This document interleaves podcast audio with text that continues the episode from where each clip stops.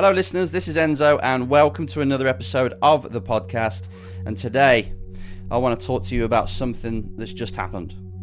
We just had a pressure clinic, pressure clinic at Silverstone within iZone, and that's where we brought three groups of four drivers, so 12 drivers in total, all going head to head.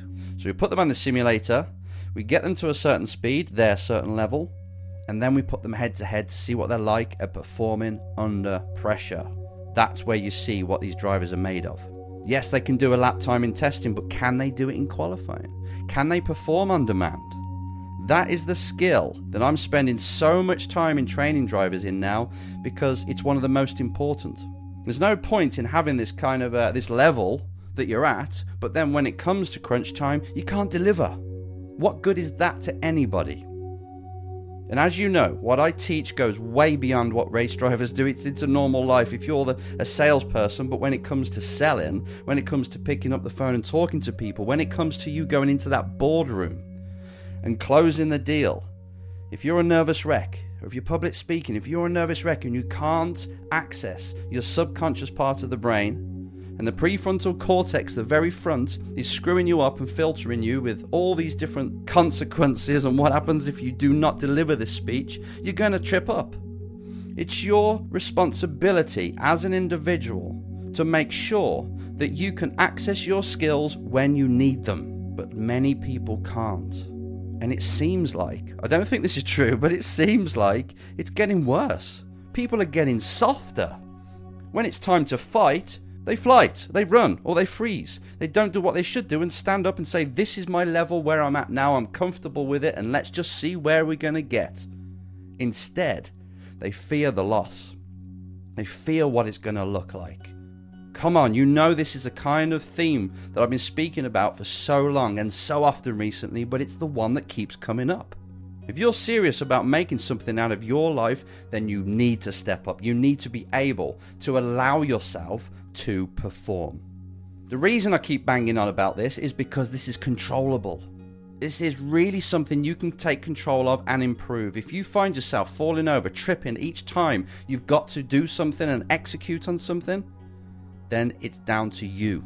This is your decision process. You're putting yourself in a certain mindset that's causing you to underperform.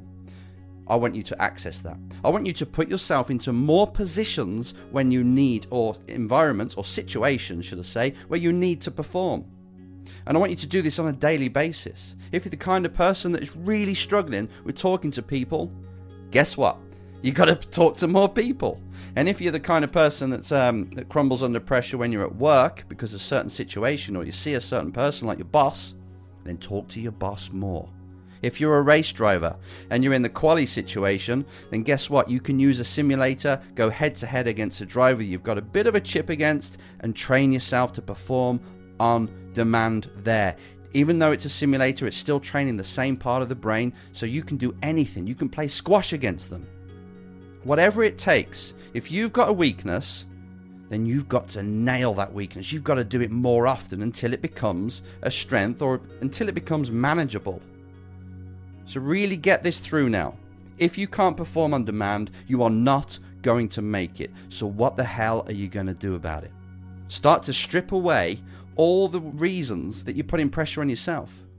Maybe you think you've got to be perfect. Maybe you're worrying about what others are going to say. Maybe, maybe you're worrying about losing. Maybe it's an ego thing. Whatever it is, bring it out. Think about the great times. Now, right, think about the times that you performed at your best. And then when you think of one and when you think of two, look for the patterns. What were you thinking about? What thoughts were in your head? What were you focusing on? How was your body? How were you holding yourself? That's what you've got to replicate. And on the flip side, look at all the things that you, all the experiences and the performances that you let yourself down, that you did crack under pressure. Now start to write out what you were thinking about then, what you were focusing on. And you'll see a pattern the answer is right there. You spend more time doing and creating what you did when you had the great performances, they're going to come along much more. This is all about mindset, creating the mindset that you need when you're going into competition. Now, I want you to put all your effort into this now because it's going to be the defining thing in your career. Are you going to break or are you going to stand up and perform as you can? The decision is yours.